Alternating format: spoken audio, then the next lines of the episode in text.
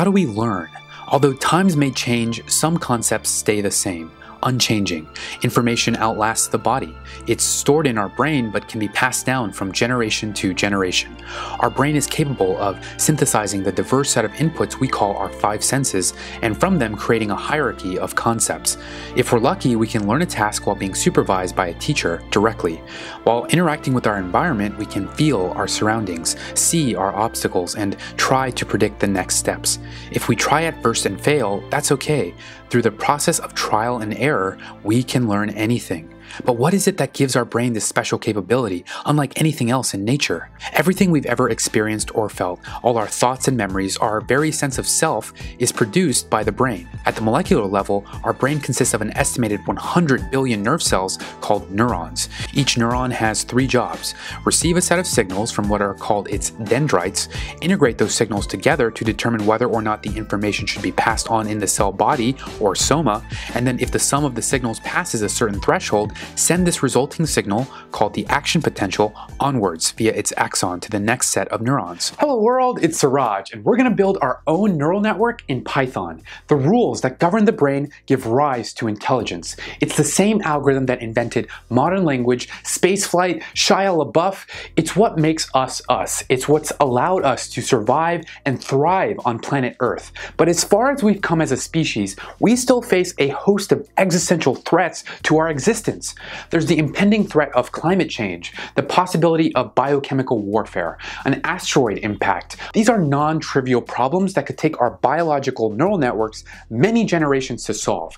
But what if we could harness this power? What if we could create an artificial neural network and have it run on a non-biological substrate like silicon? We could give it more computing power and data than any one human would be capable of handling and have it solve problems a thousand or even a million times faster than we could alone. In 1943, two early computer scientists named Warren McCulloch and Walter Pitts invented the first computational model of a neuron. Their model demonstrated a neuron that received binary inputs, summed them, and if the sum exceeded a certain threshold value, output a 1. If not, output a 0. It was a simple model, but in the early days of AI, This was a big deal and got computer scientists talking about the possibilities. A few years later, a psychologist named Frank Rosenblatt was frustrated that the McCulloch-Pitts model still lacked a mechanism for learning, so he conceived a neural model that built on their idea, which he called the perceptron, which is another word for a single layer feed-forward neural network. We call it feed-forward because the data just flows in one direction forward. The perceptron incorporated the idea of weights on the inputs. So given some training set of input-output examples, it should learn a function from it by increasing or decreasing the weights continuously for each example, depending on what its output was. These weight values are mathematically applied to the input such that after each iteration, the output prediction gets more accurate. To best understand this process we call training, let's build our own single layer neural network in Python using only NumPy as our dependency dependency. In our main function, we'll first initialize our neural network, which we'll later define as its own class, then print out its starting weights for our reference when we demo it. We can now define our dataset. We've got four examples. Each example has three input values and one output value. They're all ones and zeros. The t function transposes the matrix from horizontal to vertical, so the computer is storing the numbers like this. We'll train our neural network on these values so that given a new list of ones and zeros, it'll be able to predict whether or not the output should be a 1 or 0. Since we are identifying which category it belongs to, this is considered a classification task in machine learning. We'll train our network on this data by using them as arguments to our train function, as well as the number 10,000, which is the amount of times we'd like to iterate during training. After it's done training, we'll print out the updated weights so we can compare them, and finally, we'll predict the output given a new input. We've got our main function ready, so let's now define our neural network class. When we initialize the class, the first thing we want to do is seed it. We'll initialize our weight values randomly in a second and seeding them makes sure that it generates the same numbers every time the program runs. This is useful for debugging later on. We'll assign random weights to a 3 by 1 matrix with values in the range of negative 1 to 1 with a mean of 0, since our single neuron has 3 input connections and 1 output connection. Next, we'll write out our activation function, which in our case will be a sigmoid. It describes an S-shaped curve. We pass the weighted sum of the inputs through it, and it will convert them to a probability between 0 and 1. This probability will help make our prediction. We'll use our sigmoid function directly in our predict function, which takes inputs as parameters and passes them through our neuron. To get the weighted sum of our inputs, we'll compute the dot product of our inputs and our weights. This is how our weights govern the attention of how data flows in our neural net, and this function will return our prediction. Now we can write out our train function, which is the real meat of our code. We'll write a for loop to iterate 10,000 times, as we specified, then use our predict function to pass the training set through the network and get the output value, which is our prediction. We'll next calculate the error, which is the difference between the desired output and our predicted output. We want to minimize this error as we train, and we'll do this by iteratively updating our weights. We'll calculate the necessary adjustment by computing the dot product of our inputs transpose and the error multiplied by the gradient of the sigmoid curve. So less confident weights are adjusted more and inputs that are zero don't cause changes to the weights. This process is called gradient descent. Yeah, I'm descending that gradient. Oh, we'll also write out the function that calculates the derivative of our sigmoid, which gives us its gradient or slope. This measures how confident we are of the existing weight value and helps us update our prediction in the right direction. Finally, once we have our adjustment, we'll update our weights with that value.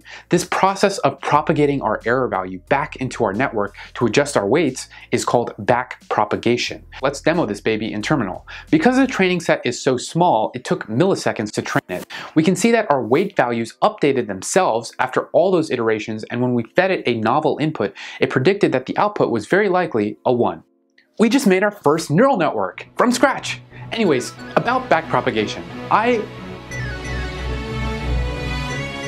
backpropagate to update weights, backpropagate to update weights, backpropagate to update weights, backpropagate to update weights. My ones and nos map to O's and ones. Inputs go in, add weights, get sums. Pass that shit to my sigmoid function.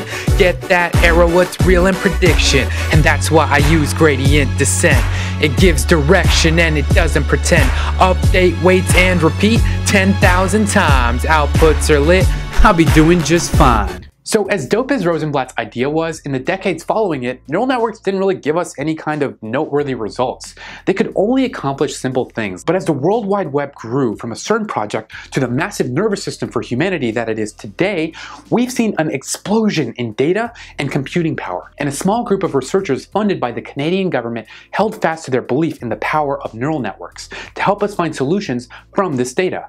When they took a neural net and made it not one or two, but many layers deep, gave it a huge data set and lots of computing power, they discovered that it could outperform humans in tasks that we thought only we could do. This is profound. Our biological neural network is carbon-based, sending electrochemicals like acetylcholine, glutamate, and serotonin as signals. An artificial neural network doesn't even exist in physical space. It's an abstract concept we programmatically created and is represented on silicon transistors. Yet despite the complete difference in mediums, they both develop develop a very similar mechanism for processing information, and the results show that. Perhaps there's a law of intelligence encoded into our universe, and we're coming ever closer to finding it. So to break it down, a neural network is a biologically inspired algorithm that learns to identify patterns in data. Backpropagation is a popular technique to train a neural network by continually updating weights via gradient descent. And when we train a many-layer deep neural network on lots of data using lots of computing power, we call this process deep learning. The coding challenge winner for last week is Ludo Bouan. Ludo made a really slick IPython notebook to demo not just 2D regression, but 3D regression as well on a climate change dataset. Wizard of the Week. And the runner-up is Amanullah Tariq. He completed the bonus with great results. The challenge for this video is to create a not one, not two, but three layer feed-forward neural network using just NumPy. Post your GitHub link in the comments and I'll announce the winner in one week. Please subscribe, and for now, I've got to update my weights, so Thanks for watching.